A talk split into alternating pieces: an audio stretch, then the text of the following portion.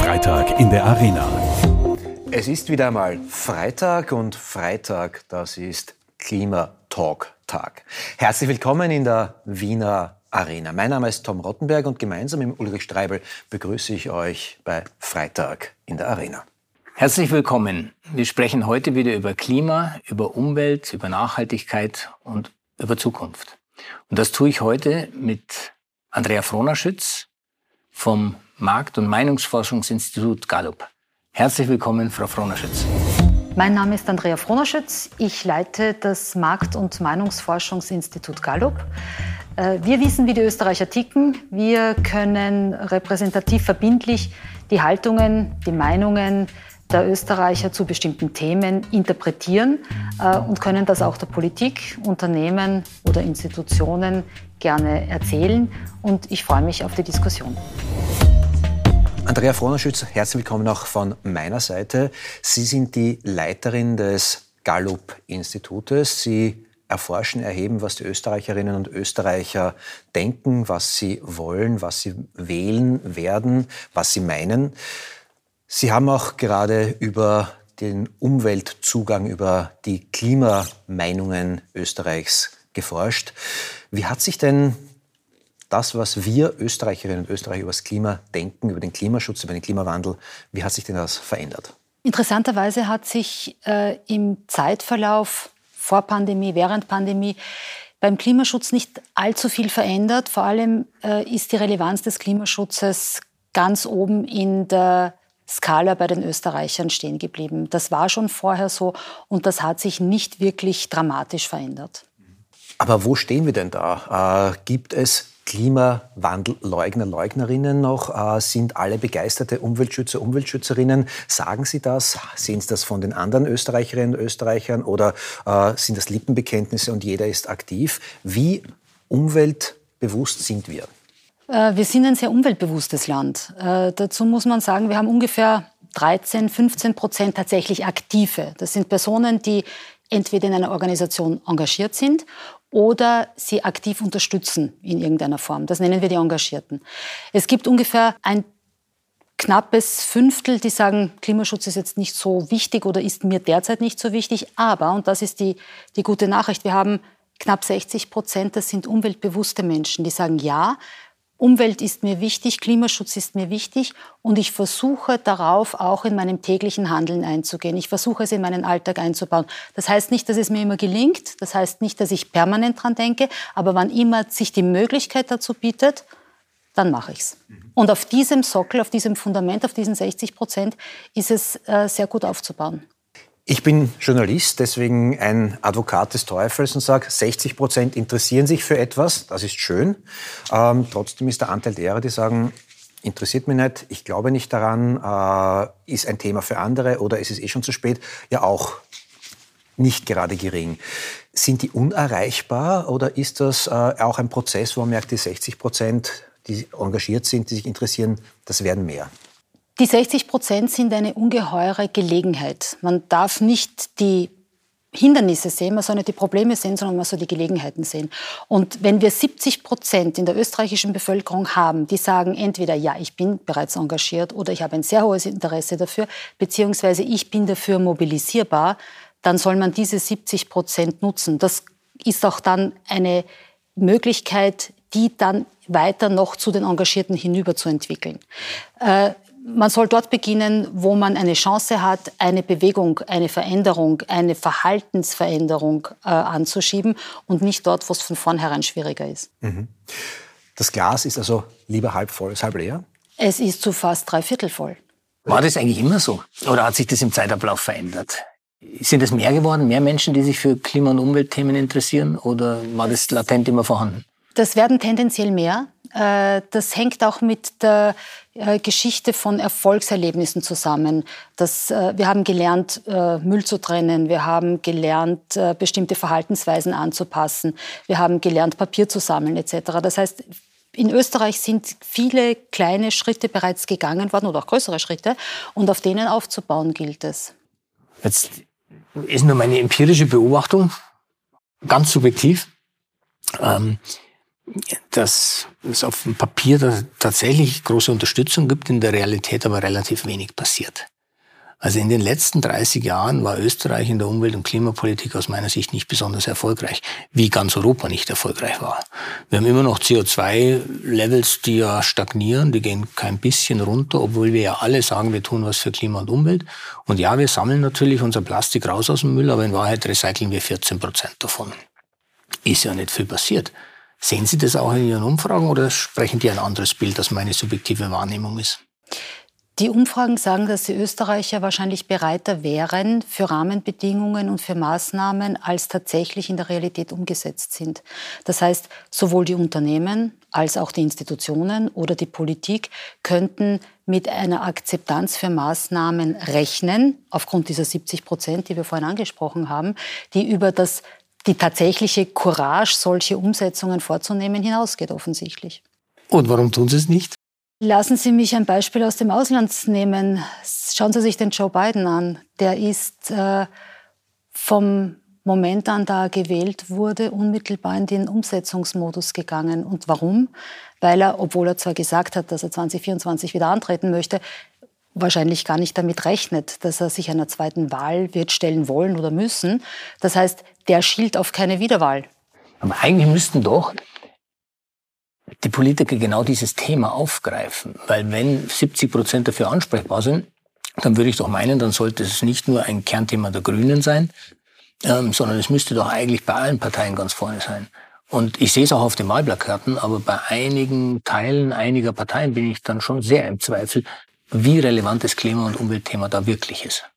Das wird wahrscheinlich auch so sein, weil man mit einer Wiederwahl, mit Widerständen rechnet, mit mangelnder Akzeptanz rechnet. Veränderungen werden nie zur Gänze und von allen mit offenen Armen angenommen. Das ist ganz klar. Veränderungen werden dann angenommen, wenn man die Menschen bei ihren Motivationen abholt. Beispiel biologische Lebensmittel. Wir alle wissen, durch die Kostenstruktur dahinter gibt es ein Premium. Ein Premium zu bezahlen ist ein schlechtes Verkaufsargument. Wenn Sie aber gerade für Eltern die positiven Auswirkungen biologischer Lebensmittel für ihre Kinder in den Vordergrund stellen, und zwar unmittelbar jetzt in der Situation in ihrer physischen, ihrer psychischen Entwicklung und über die gesamte Gesundheitsbiografie dieses Kindes hinweg, dann werden sie selbst bei Haushalten, die nicht in den obersten Nettoeinkommensschichten sind, ein gutes Argument gefunden haben, warum sie biologisch produzierte Lebensmittel kaufen und dafür möglicherweise ein Preispremium in Kauf nehmen. Das heißt, holen Sie die Menschen bei ihren Motiven ab, zeigen Sie ihnen, was sie an Gewinn haben und nicht, wo ein Verzicht damit verbunden ist. Das ist ja immer eine Frage der Kommunikation. Wie verkaufe ich ein Thema, ein Problem? Wie wirkt die Markt- und Meinungsforschung genau in diesem Punkt mit? Also Ihre Aufgabe ist es, die Zahlen möglichst objektiv zu transportieren. Gleichzeitig unterstelle ich Ihnen jetzt als Person auch, dass Sie natürlich auch für den Umwelt- und für den Klimaschutz sind, aber die Zahlen muss man trotzdem objektiv und neutral referieren. Ist das ein Dilemma, in dem man da ab und zu steht, dass man, ich möchte eigentlich schon irgendwie das Gute bewirken, aber muss die Zahlen nüchtern referieren?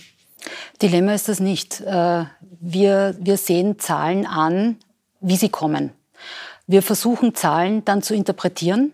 Das ist in vielen Fällen auch sehr gut möglich, weil viele Zahlen sehr plausibel sind, wenn man weiß, welche Motive, welche Akzeptanz, welche Ängste in der Bevölkerung sind. Und da wir sehr viel an Umfragen machen zu den unterschiedlichsten Themen, sowohl in der Marktforschung als auch in der Meinungsforschung, laufen bei uns permanent die Erkenntnisse aus Hunderten anderen Studien mit hinein und helfen uns bei den Erklärungsansätzen. Das heißt, wir stehen ganz selten vor einer Zahl, wo wir uns sagen,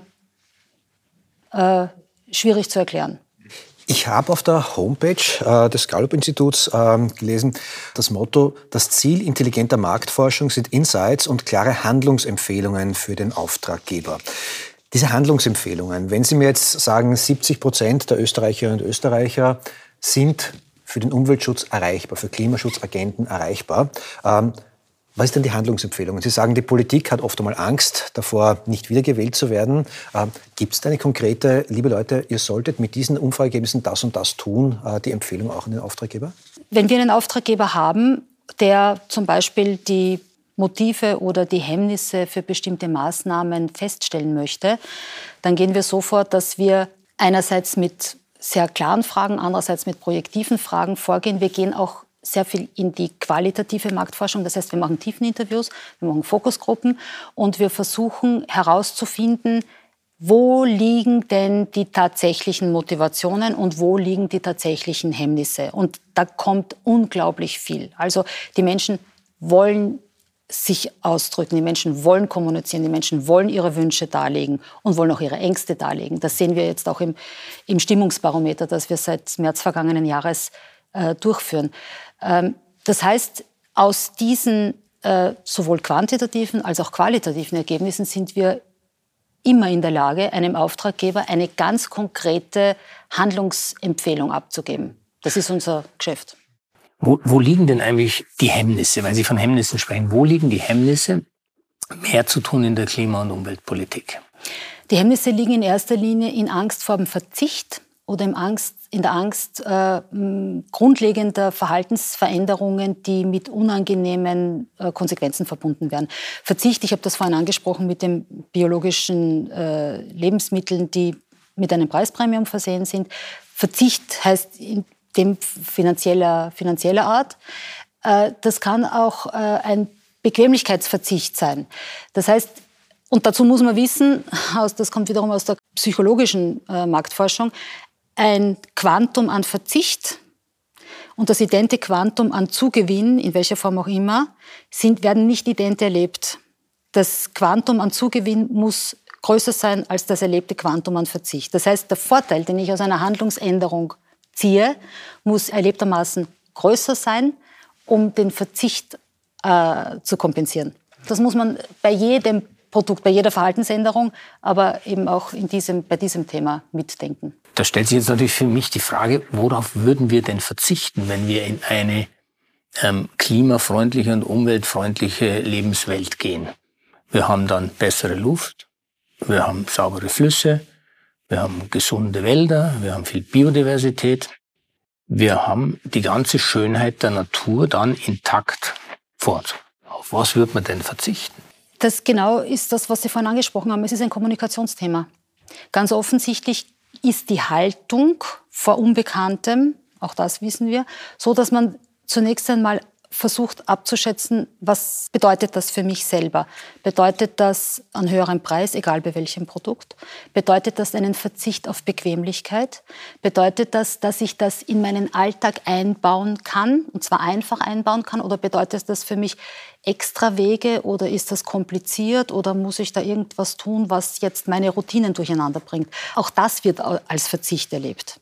Können Sie da ein konkretes Beispiel aus Ihrer Meinungsforschung präsentieren, wo die Leute sagen, ja, 70% sind für mehr Klimaschutz, mehr Umweltschutz, wo aber dann dieser Verzicht dazu führt, dass das Ergebnis dann bei genauerem Nachfragen doch wieder anders ausschaut? Und man sagt, okay, ihr seid für Klimaschutz, aber jetzt dürft ihr nicht mehr Auto fahren. Wie schaut es denn dann aus? Gibt es da irgendwie ein Beispiel, das Sie bringen können? Mobilität ist grundsätzlich ein Thema. Und Mobilität ist etwas, wo wir ganz stark auch von Routinen abhängen. Das heißt, wenn meine Routinen gestört werden und meine Routine sich so verändert, dass ich sie nicht als vorteilhaft verändert erlebe, sondern als Nachteil, dann wird das ein Hindernis sein und dann wird das als Hindernis erlebt werden und dann wird das der Akzeptanz zuwiderlaufen. Ob das jetzt Auto ist oder ob das mehrmaliges Umsteigen bedeutet oder einen insgesamt längeren Weg, egal mit welchem Verkehrsmittel, das wird als Hemmnis erlebt. Wir haben gerade über Mobilität gesprochen und Sie sagen, wenn Menschen Dinge verändern müssen, Routinen verändern müssen, dann sind Hemmnisse da.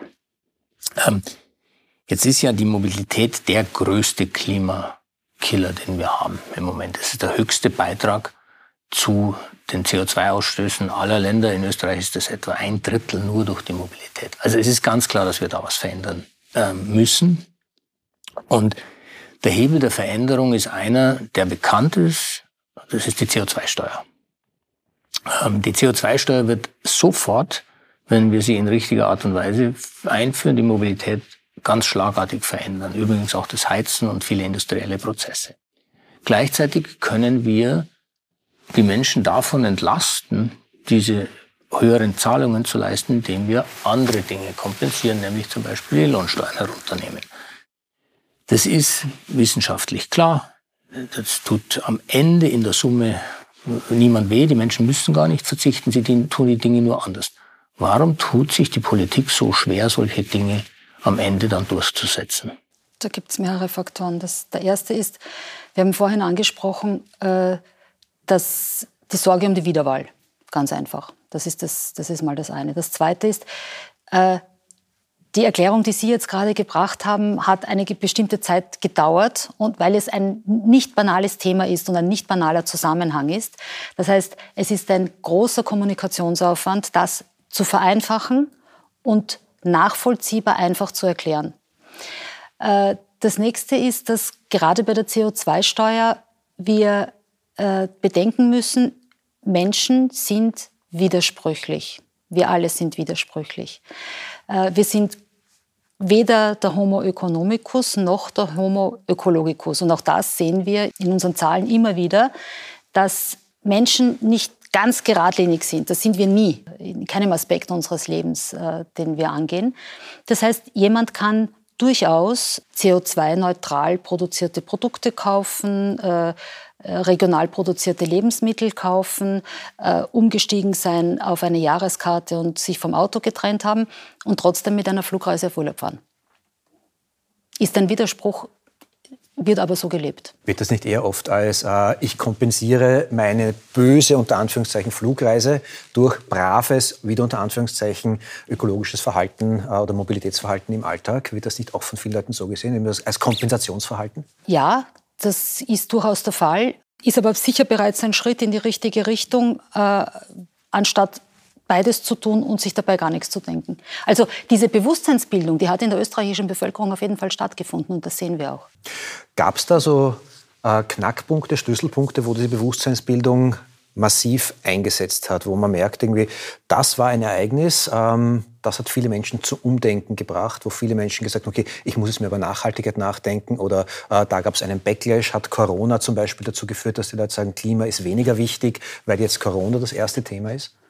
Corona hat auf jeden Fall unglaubliche Auswirkungen, und wie weit die Auswirkungen sind und sein werden, sehen wir derzeit noch gar nicht. Wir sehen nur einige Entwicklungen, weil wir diese eng getakteten Messpunkte im Stimmungsbarometer seit März 2020 haben. Wir sehen, dass das Thema des Klimaschutzes relevant geworden ist. Wir sehen, dass Natur relevant geworden ist. Wir sehen, dass bestimmte Verhaltensweisen sich aufgrund der Corona-Krise verstärkt haben. Also ganz zu Beginn die Ängste von unterbrochenen Lieferketten haben natürlich unmittelbar in regionale Lieferketten geführt und vor allem das Bewusstsein für regionale Lieferketten. Und es hat in weiterer Folge auch dann im Lockdown, im ersten, der jetzt genau ein Jahr her ist, dazu geführt, dass man sich bei regionalen Lieferanten versorgt hat, gerade was Lebensmittel anbelangt hat. Das heißt, da ist ein unmittelbarer Bewusstseinsschub eingetreten, ja. Und der hat sich dann im Herbst auch noch verfestigt. Aber ist das nicht auch wieder ein Stück dieser Widersprüchlichkeit? Einerseits wollen wir alle regional kaufen, haben gemerkt, wie wichtig es ist, die regionalen Händler, die regionalen Bauern zu unterstützen. Gleichzeitig boomt der Onlinehandel ganz massiv, der jetzt das Gegenteil von regional ist. Meistens, wenn ich da beim großen Riesen bestelle, wo die Güter aus der ganzen Welt daherkommen, wo man erst durch den blockierten Suezkanal oft mal gemerkt hat, dass die Schaltung fürs Fahrrad auch aus Taiwan oder aus China kommt. Also ist ja auch so eine Widersprüchlichkeit, oder? Da geht es darum, die Widersprüche aufzulösen, denn digital einkaufen heißt ja nicht nur in Übersee digital einkaufen. Digital einkaufen muss auch den regionalen Erdbeerbauern, Spargelbauern unterstützen. Also wenn der sein Feld zusperren muss, der Erdbeerbauer, weil entweder das abgegrast ist oder weil das Wetter es nicht zulässt, dann ist es von Vorteil für den Kunden, der aus Wien ins Wiener Umland hinausfährt, zu wissen, ob der jetzt offen hat oder nicht, eben genau um die Fahrt mit dem Auto zu verhindern. Das heißt, die Digitalisierung und der digitale Onlinehandel heißen nicht nur Überseeriesen. Das ist, wenn es richtig eingesetzt ist, genauso förderlich und genauso kundenbindungsintensivierend für einen kleinen, ganz regionalen oder ganz lokalen österreichischen Händler. Man muss es nur richtig umsetzen und zum Nutzen des Kunden umsetzen und der Kundenbeziehung. Haben das die Konsumenten und Konsumentinnen auch mittlerweile besser begriffen, dass quasi Digitalisierung auch den Kreisler ums Eck betreffen kann, auch dass ich meinen Nahversorger auch damit unterstützen kann? Natürlich, die Konsumenten begreifen ganz schnell in dem Moment, wo ein Unternehmen sie bei ihrer Motivation abholt und nutzenstiftend ist. Wenn der Konsument versteht, warum es Sinn macht, vorher beim Erdbeerbauern auf die Website gesehen zu haben, dann ist der Nutzen für ihn unmittelbar, er spart sich einen Weg umsonst. Dann komme ich jetzt wieder zurück auf den Auftraggeber. Oft ist es die Politik, die steht dann, ich sage mal, wie das Kaninchen vor der Schlange, vor den Meinungsforschungsdaten und sagt, um Gottes Willen, wenn wir dies und das machen, das ist so und so beliebt, das ist so und so beliebt, so bilde ich mir es als Laie mal ein. Und die Reaktion ist dann oft einmal die, man denkt an die nächstgelegene Wahl und möchte einfach seine Beliebtheit, seine Meinungsforschungsdaten möglichst optimal halten. Ist das nicht manchmal dann fast kontraproduktiv, wenn die Kurzsichtigkeit des politischen Entscheiders nur auf die nächste Wahl gerichtet ist und der nur auf seine aktuellen Beliebtheits- und Akzeptanzdaten schaut? Dass das für langfristig wirksame Entscheidungen nicht förderlich ist, glaube ich, steht außer Frage, ja. Gleichzeitig geben Sie ja den Auftraggeber, auch den politischen Entscheidern dann, ja auch Handlungshinweise. Ich nenne es weiterhin Kurzsichtigkeit der Politik, oft einmal eben dieses fixiert auf Meinungsdaten, die in den USA noch um einiges stärker ist, wurden quasi die Diskussionen in Live-Debatten, auch nach Meinungsforschung, sich die Standpunkte auch manchmal ändern. Wie geht denn der Auftraggeber mit so etwas um? Die wissen zwar irgendwie, das sind Momentaufnahmen, wir schauen auf die nächste Wahl. Und gleichzeitig, die sind ja auch nicht blöd, die wissen ja auch, dass irgendwie die Entscheidungen, die die Meinungsforschung nahelegt, aufgrund der Zahlen, nicht das ist, was oft vernünftig wäre. Gibt es da Diskussionen mit Auftraggebern dann? Unsere Aufgabe ist es, nicht besserwisserisch zu sein. Wir haben Daten, wir interpretieren diese Daten und wir leiten aus diesen Daten Handlungsempfehlungen ab. Ob das jetzt ein am Markt tätiges Unternehmen ist, ob das eine Institution ist, ganz egal. Wir stellen uns dann auch gern der Diskussion mit einem Auftraggeber, wenn die sagen, erklärt mir doch mal, wie eine bestimmte Zahl zustande kommt oder aus welchem Grund ihr eine bestimmte Konklusion daraus ableitet. Das tun wir immer gerne und faktenbasiert, evidenzbasiert. Wir verlassen aber nicht den Boden unserer Daten. Also wir werten nicht auf einer anderen Ebene als die unsere Daten zulässt. Das wäre auch eine Überschreitung unseres Auftrages. Ich könnte das nicht.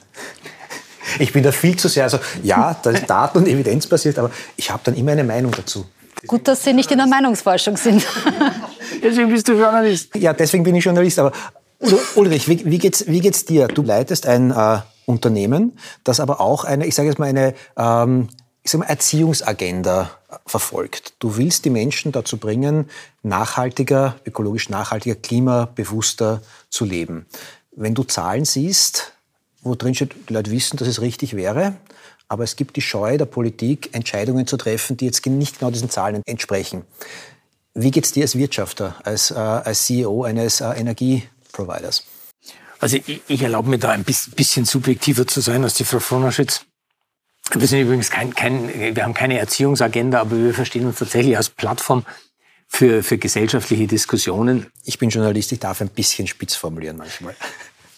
Und wir freuen uns einfach über die Interaktion mit Menschen. Deswegen machen wir ja unter anderem auch diesen Podcast, um Klima- und Umweltthemen auch ins Bewusstsein der Menschen zu bringen. Das ist letztlich unsere Genetik. Wir machen erneuerbare Energie, insofern immer einen direkten Beitrag zu Klima- und Umweltschutz. Und wir wollen möglichst viele Menschen für diese Idee gewinnen, auch wenn sie mit Strom gar nichts zu tun hat. Wir versuchen zu sensibilisieren. Und ich persönlich habe immer wieder dieses Spannungsfeld. Ich sehe in Ihren Umfragen und in anderen und in Interpretationen, dass tatsächlich das Klima- und Umweltthema in den letzten Jahren sehr, sehr stark im Bewusstsein zugenommen hat. Und ich sehe das wie Sie, wenn 70% empfänglich sind, dann haben wir wirklich was Positives. Auf der anderen Seite sehe ich eine in weiten Teilen unglaublich zögerliche Politik. Vor allem in den Ländern und Gemeinden, die ja letztlich die Umsetzung machen müssen von Veränderungen.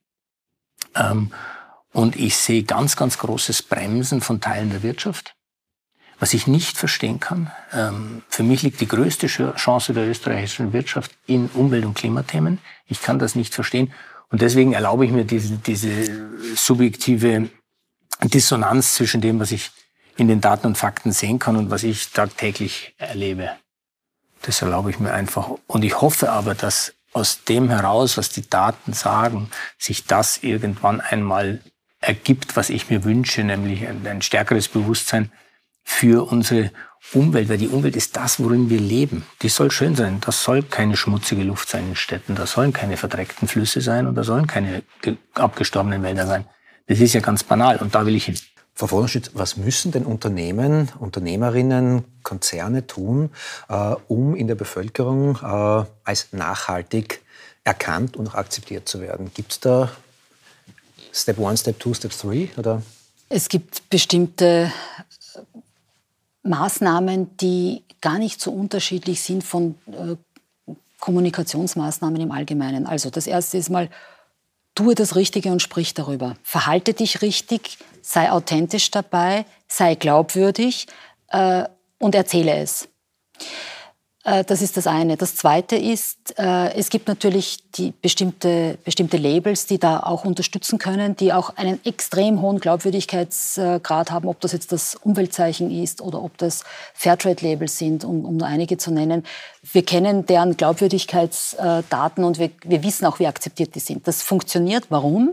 Weil es uns den Alltag erleichtert, weil es uns eine Leitschiene für unser Handeln gibt, weil es uns das Abwägen, das Information einholen, genau alles das, was kompliziert ist, vereinfacht. Label drauf, gutes Gewissen, alles gut.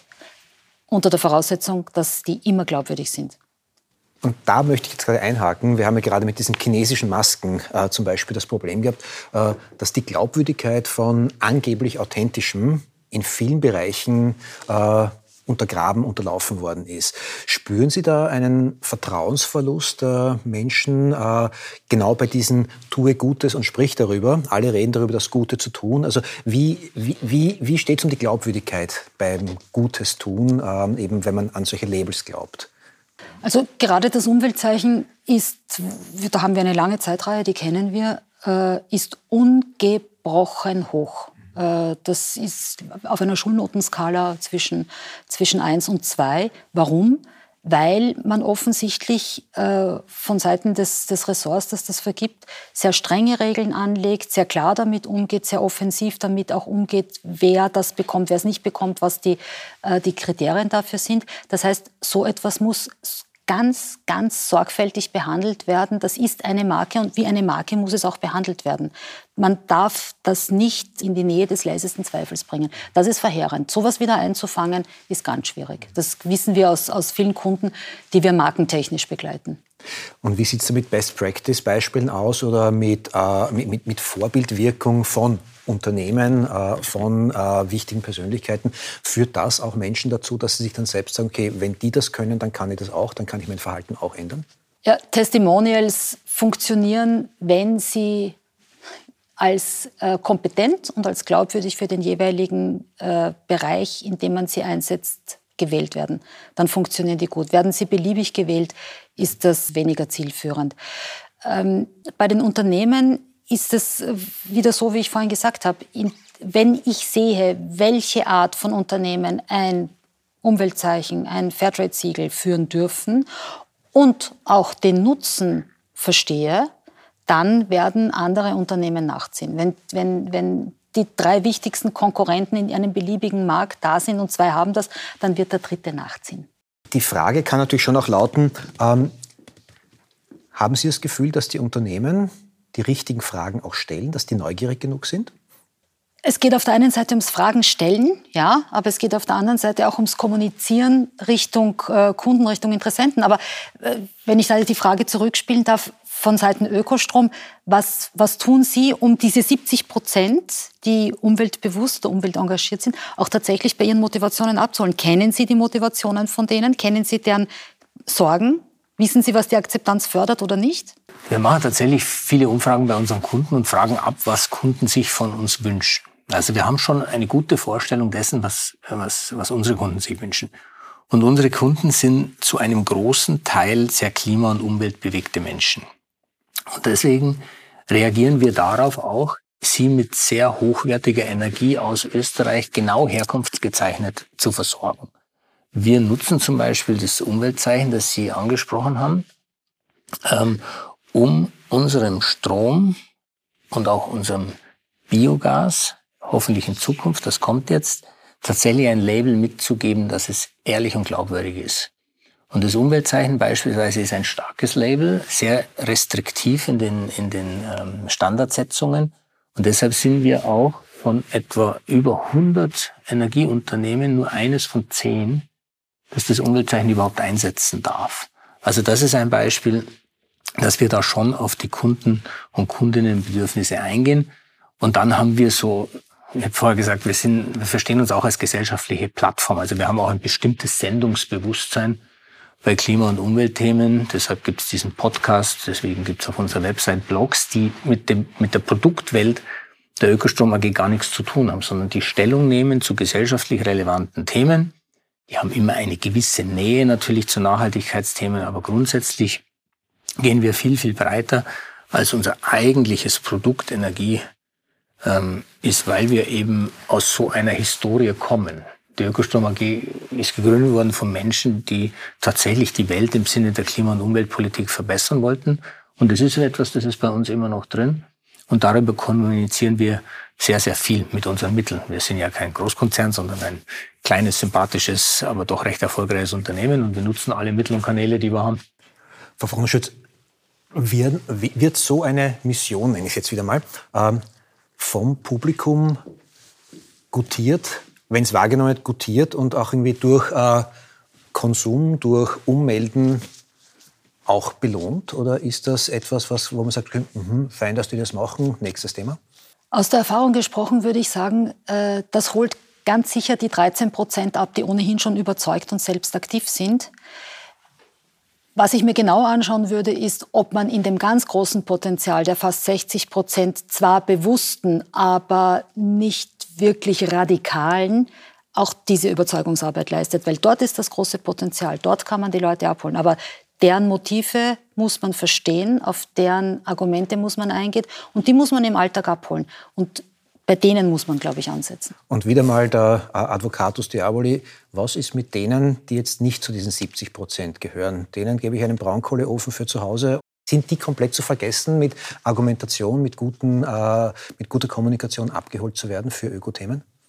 Da gibt es zwei Antworten drauf. Das eine ist, niemand hat unbegrenzte Ressourcen für Kommunikation. Das heißt, man muss sie dort einsetzen, wo sie auch Wirkung zeigen kann, aber nicht dort, wo es wirklich schwierig ist. Das ist das eine. Und das zweite ist, Menschen, die zu einem Thema überhaupt keinen Zustand haben, die wird man nicht über die eigene Aktion zu einer Verhaltensänderung bringen, sondern über die gesetzlichen Rahmenbedingungen. Das war in dem Moment, wo sie bleifreies Benzin anbieten, in dem Moment, wo ein Cut verbindlich ist, werden die auch kein anderes Auto mehr kaufen können.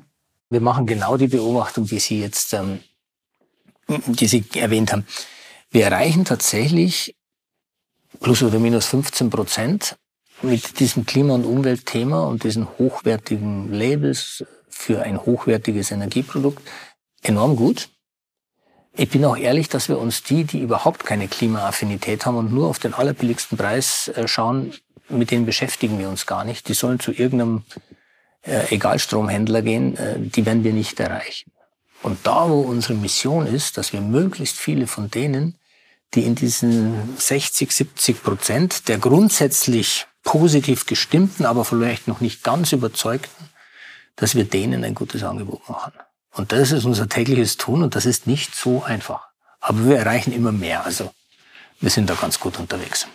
Ulrich, du bist bei den CEOs for Futures. Das nenne ich jetzt mal so eine Allianz der Willigen, wo Unternehmensköpfe sich zusammensetzen und sagen, CEOs for Futures, das ist so wie Fridays for Future, auch Klimapolitik, Klimawandel aktiv vorantreiben. Habt ihr schon mal abgefragt, wie bekannt ihr seid, was eure Vorbildwirkung ist? Hast du da mit der Frau Frohnerschütz oder mit ihren Kollegen, Kolleginnen auch schon mal Kontakt gehabt, um zu schauen, wie kommen wir überhaupt an mit dem, was wir da tun? Nein, wir haben es noch nicht gemacht. Also CEOs for Future ist eine relativ neue Bewegung, wirklich eine Plattform für Menschen, die Verantwortung haben in der Wirtschaft, die sich einsetzen für Klima- und Umweltthemen. Wir haben das etwa vor einem Jahr gestartet und glaube ich, wir sind schon recht gut unterwegs und machen viele Initiativen. Klima, Umwelt, auch Bildung ist da unser großes Thema, weil wir glauben, dass Bildung eben auch Grundlage ist für vernünftiges Klima- und Umweltverhalten. Wenn wir dann mal 1, 2 Jahre im Markt sind oder 3, dann werden wir mal bei der Frau Frohnerschütz anrufen und uns sagen lassen, wie gut wir das tun. Aber uns geht's auch nur zu einem Teil um diese breite Öffentlichkeitswirkung. Uns geht's erst einmal darum, dass wir uns in der Wirtschaft Gedanken machen, wie können wir denn verändern? Und da gibt's natürlich Unternehmen, die können sich leichter verändern, weil ihre Geschäftsmodelle so sind. Also wenn jemand Umwelttechnik herstellt, dann ist es natürlich viel einfacher, sich auch zur neuen Industrie zu zählen. Wenn Firmen die Prozesse haben, die einfach stark von fossilen Energien abhängen heute noch, das ist oft gar nicht so einfach, das umzubauen. Also da darf man auch nicht mit einem Kamm drüber fahren und sagen, naja, jetzt sollen die das alles mal grün machen. Das geht so leicht ja nicht. Und wir führen das Gespräch drüber, was müssen wir tun, damit wir in der Summe dahin kommen. Und da greife ich was auf, was vorher ja auch gesagt wurde, dieses Verhalten ist nicht immer konsistent ist in einem Menschen. Also ja, wir sind an einer Stelle umweltfreundlich und auf der anderen machen wir doch etwas, was Klima und Umwelt schadet. So ist es in der Wirtschaft ja auch. Da gibt's große Teile, die sind sehr, sehr, sehr klima- und umweltfreundlich und andere, die das noch nicht können oder vielleicht auch nicht wollen. Aber es geht ja auch gar nicht darum, dass 10 Leute alles perfekt machen. Es geht darum, dass viele 1000 Leute etwas unperfekt machen, aber in der richtigen Richtung, nämlich immer unterhalb dessen, was wir unserem Planeten zumuten können. Wenn wir das erreichen, dann ist es schon okay, wenn nicht jeder perfekt ist. Perfekt ist keiner und keine von uns. Ich frage trotzdem bei allen Gästen und Gästinnen, die wir hier auf diesen 3 Sofas sitzen haben, dann irgendwann ab, wie die eigene nicht ganz perfekte Öko-Aktivismus-Bilanz denn ausschaut. Das nennt sich bei uns der Tipp am Freitag, wo ich immer frage, haben Sie einen kleinen Handlungsanweisung, einen kleinen Tipp für unsere Seher, Seherinnen, Hörer, Hörerinnen, wie Sie mit einer kleinen, du sagst imperfekten Aktion selbst etwas für eine positivere Gesamtklimabilanz tun können. Frau Frohnerschütz, auch die Frage an Sie. Was wäre denn Ihr Tipp am Freitag? Der Tipp am Freitag wäre an die Österreicherinnen und Österreicher, die wir ja repräsentativ erheben, sich genau zu überlegen, wie es auf der einen Seite um Versprechungen aussieht, sei es von Seiten der Politik, von Seiten der Unternehmen, von Seiten der Institutionen und dem wahrnehmbaren Umsetzen oder Einhalten solcher Versprechungen. Einfach die Aufmerksamkeit dafür, die persönliche Aufmerksamkeit geschärft zu halten dafür. Also auch eine Nachhaltigkeit im Selbstnachfragen und Nachforschen, ne? Ja, so kann man es nennen, ja. Vielen herzlichen Dank. Die letzte Frage geht immer hier traditionell an den Ulrich, nämlich was nimmst du aus diesem Gespräch, aus dieser Markt- und Meinungsforschungsdiskussion denn mit? Ich nehme etwas mit, was man immer wieder in den Reden von Greta Thunberg hört. Und das ist, Entscheidungen auf objektiven Grundsätzen zu treffen, auf Daten, auf Fakten. Greta Thunberg sagt ja immer, wir wissen seit 30 Jahren, dass wir ein Umwelt- und Klimaproblem haben. Und es ist so wichtig, dass diese Daten und Fakten ins Bewusstsein der Bevölkerung kommen. Jetzt liest die Bevölkerung, auch ich zugegebenermaßen, nicht solche Schinken an Umweltliteratur oder überhaupt Literatur. Und deswegen ist es so wichtig, dass Markt- und Meinungsforschungsinstitute uns in kurzer, verständlicher Form Fakten und Daten präsentieren und dann idealerweise, wie die Frau Frohnerschütz das auch macht, interpretieren. Das nehme ich mit, weil das ist aus meiner Sicht die Notwendigkeit und die Grundlage für vernünftiges und aufgeklärtes Handeln. Dann bedanke ich mich bei Ihnen, Frau Frohnerschütz, der Leiterin des Gallup-Instituts, bei dir, Ulrich, dass wir hier in der Arena wieder auch über Klima- und Umweltschutz und auch über das Erheben von Meinungen, die ja auch zu politischen Entscheidungen führen, diskutieren konnten und durften. Der Tipp am Freitag der Leiterin des Gallup-Instituts, den halte ich für ganz, ganz wichtig. Schaut immer selbst, was jemand sagt und was er oder sie dann tut und bildet euch eure Meinung und vergleicht das dann mit dem Mainstream, der von Instituten auch erhoben wird. Ich bedanke mich fürs Zuschauen, fürs Zuhören und freue mich, wenn wir uns bald wiedersehen und hören. Danke, ciao, baba.